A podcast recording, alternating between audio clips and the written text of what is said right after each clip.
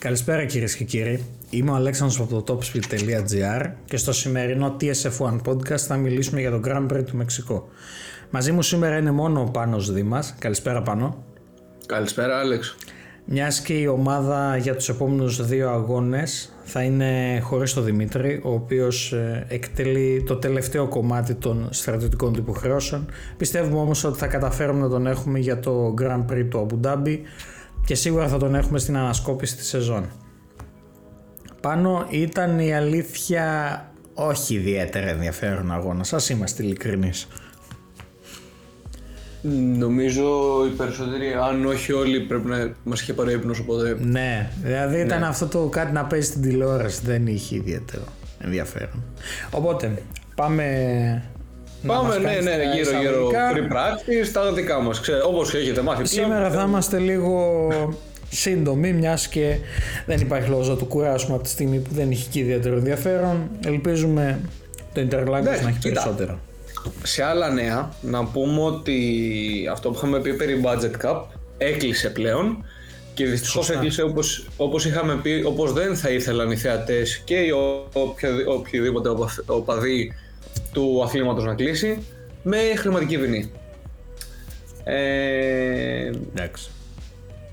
Ναι, δηλαδή το ότι έβαλε σε μια ομάδα η οποία ξεπέρασε το budget κατά 1 ευρώ ή 7 εκατομμύρια fine ε, πρόστιμο 7 εκατομμύρια νομίζω ότι είναι απλά για την τσέπη σου, σαν FIA, σαν Φόρμουλα 1 ε, και δεν σε ενδιαφέρει καθόλου το τι θα δουν οι θεατές, το ότι σίγουρα, ναι, μεν, okay, ναι, σίγουρα και εμείς αν τυχόν είχαν βγάλει απόφαση ότι ξέρεις τι κόβουμε ένα βαθμό από το Verstappen ναι, το ότι θα άλλαζε χέρια το πρωτάθλημα του 2021 θα ήταν άσχημο θα ακουγόταν άσχημο, όχι επειδή το πήρε ο Χάμιλτον αντί για το Verstappen ή ο Verstappen αντί για το Χάμιλτον.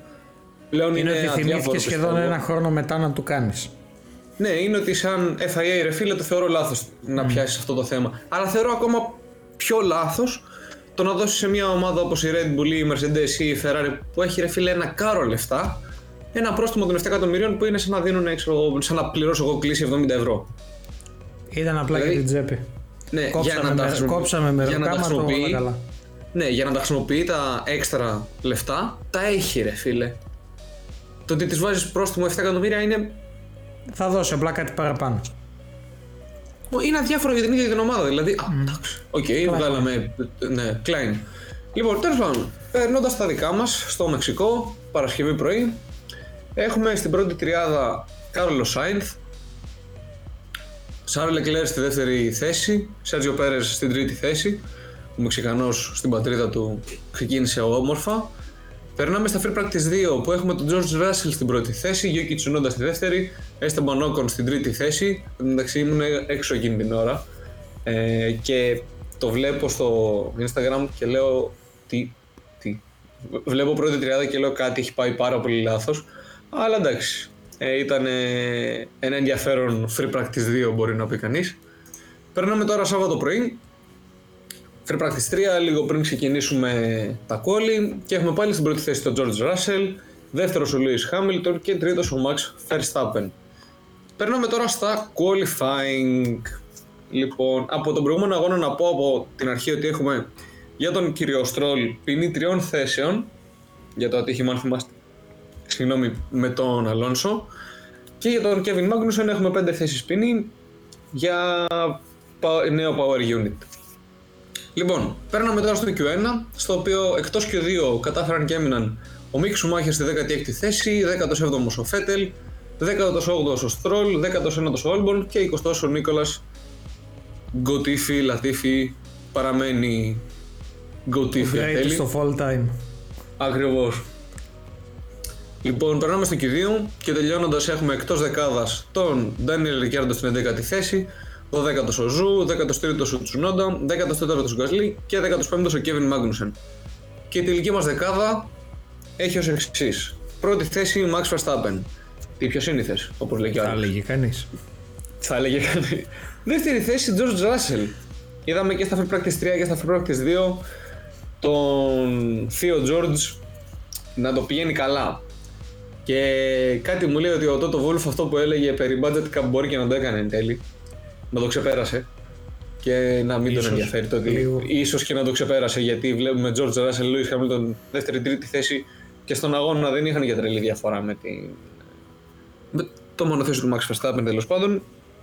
Άσχετα που εν τέλει, επειδή το φετινό πρωτάθλημα είναι σχετικά χαμένο, γιατί στους οδηγούς και στους κατασκευαστές ε, μπορεί να δούμε και τη Ferrari τρίτης στους κατασκευαστές όσο και αν μπορεί να μας πονάει. Θα Μπορεί να γελάσουν δούμε και τα τσιμέντα. ναι, μπορεί να δούμε και το Russell και το Hamilton να περνάνε το Leclerc.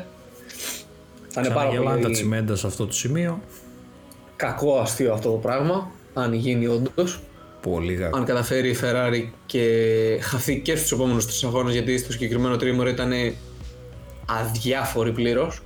Λοιπόν, ε, τέλος πάντων κλείνουμε με τα περί quali και free practice. Μπορούμε να περάσουμε στον αγώνα της Κυριακής. Ε, Α, είχαμε... Θα ξεκινήσω με, τα, με τις επισημάνσεις όπως τις έκανες. Ναι, Γύρ, πρώτος γύρος, είχαμε καθαρή εκκίνηση, τρενάκι πολύ αλλά χωρίς ε, παρατράγουδα, πάντα καλό αυτό. Ε, στροφή 3 βέβαια είχαμε τον Ράσελ να ανοίγεται για να μην χτυπήσει με το Χάμιλτον. Τώρα βέβαια κατά πόσο ανοίχτηκε ο Χάμιλτον λίγο κρατήθηκε πίτιδες. Οκ. Εντάξει, Ήθελα να του προσπάθησε δείξω να- ότι Ναι. ξέρεις, εντάξει καλά πας αλλά λάρωσε Κάνε Μίτσου, λίγο, κάνε λίγο λάρωσε. στην πάντα γιατί έχω Ναι, 7 στην λάρωσε πλάτη. Μίτσου.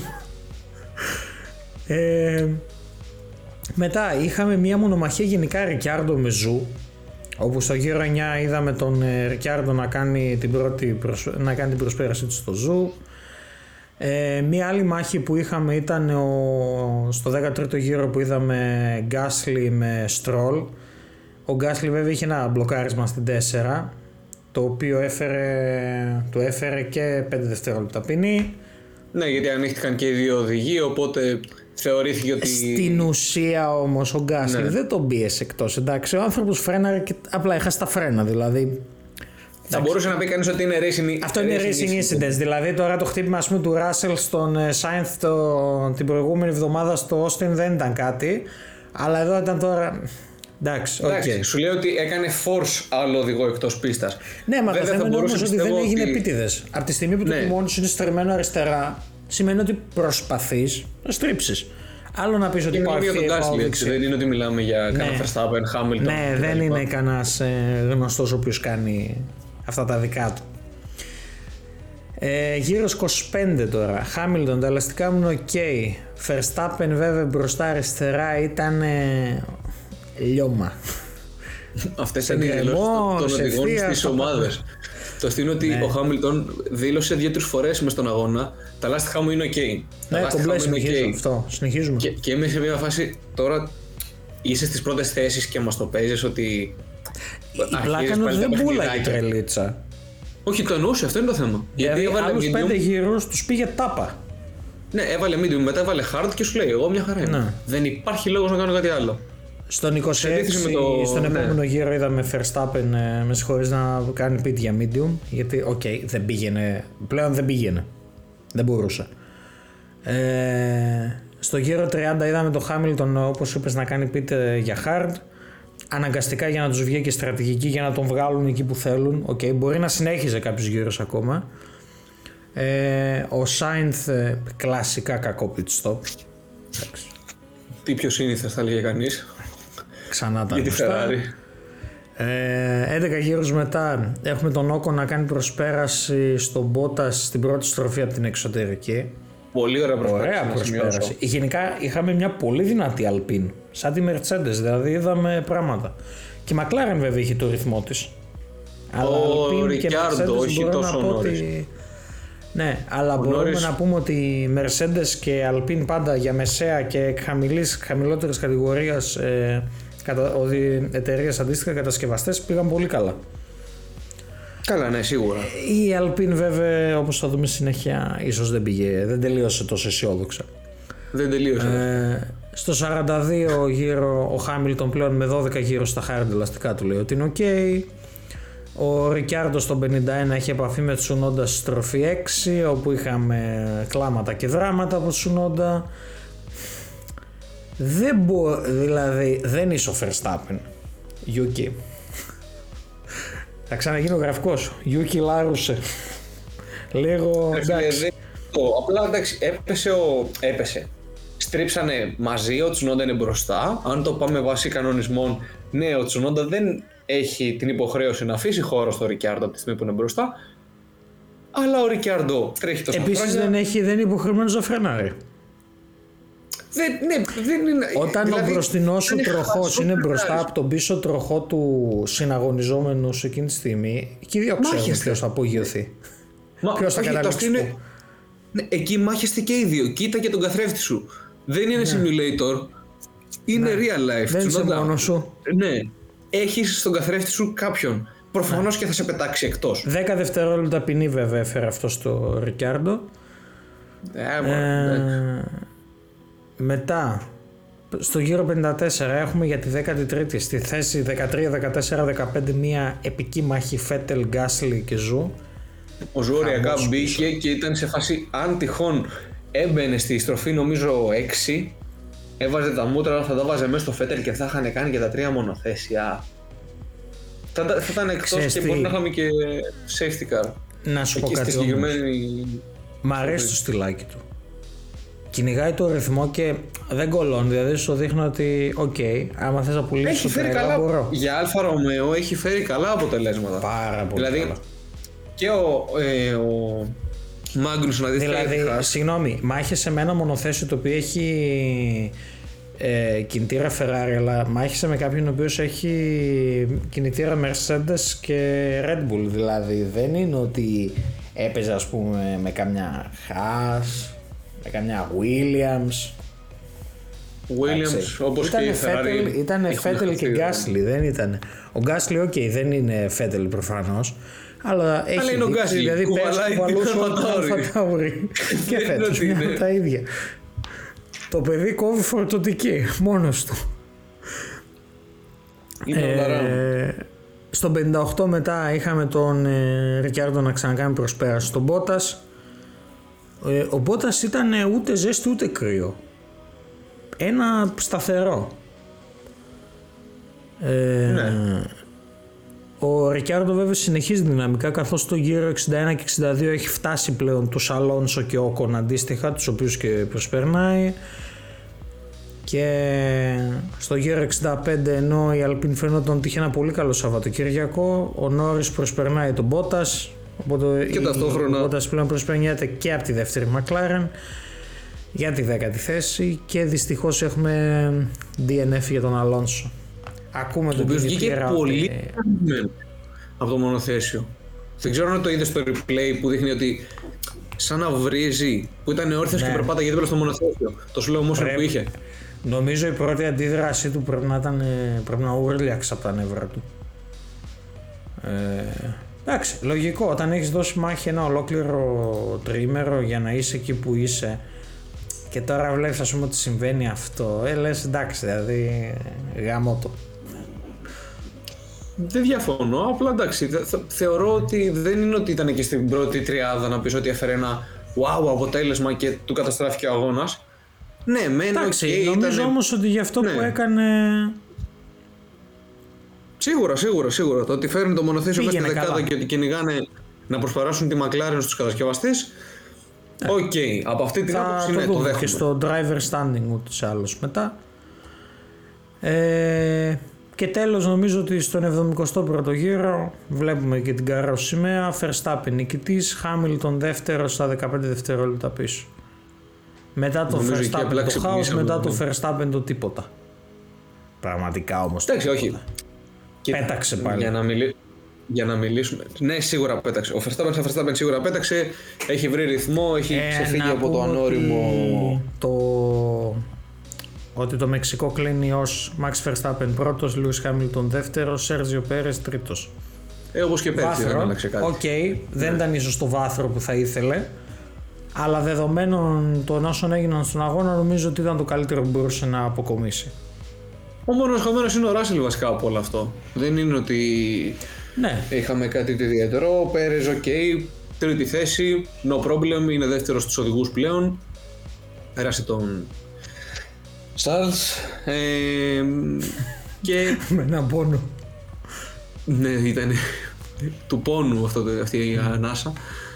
απλά είδα πολύ δυνατή Mercedes ε, και ο Ράσελ πήρε και τον ταχύτερο γύρο. Στον τελευταίο γύρο πήρε, έκανε το fastest lap, τον ένα βαθμό. Για μένα, αν η Ferrari βρει τα πατήματά της, του χρόνου θα έχουμε επική τριάδα, μιλάμε για έξι μονοθέσια, τα οποία θα μάχονται Καταλήγουμε να μιλάμε σαν... όμως πάλι για του χρόνου. Ρε φίλε, τι να κάνεις; Φέτος το έχεις χάσει το πρωτάθλημα, ο Verstappen πετάει. Είναι ζαβού ο αυτό Hamilton κάθε πετάει. χρονιά, τέτοια εποχή. Εκεί αρχές Ναι, σίγουρα. Νοεμβρίου. Σίγουρα. Οπότε ε, νομίζω το ότι από το συγκεκριμένο αγώνα τον έχουμε καλύψει. Αν θέλεις να πάμε να δούμε λίγο το driver standings, πώς Ναι. έχουν, γιατί είχαμε κάποιες αλλαγές.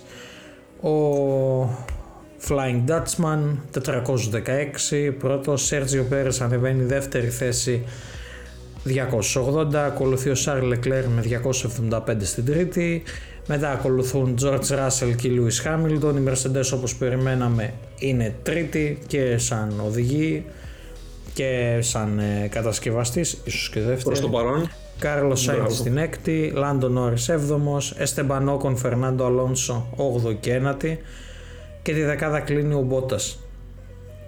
Ε, βλέπεις ότι πλέον έχουμε αυτό που έλεγα με την, ε, από τις κατώτερες ομάδες η Alpine σαν οδηγή έχει πάρει χαώδες προβάδισμα σε σχέση με τον ανταγωνισμό της. Εντάξει, Σίγουρα. Δηλαδή, έχεις μία Μακλάρεν από πάνω τους, ένα Νόρις. Οκ, ο Ρικιάρντο είναι δύο θέσεις κάτω. Ε, η Haas είναι 13η, χάρη στο Μάγνουσεν, όχι τίποτα άλλο.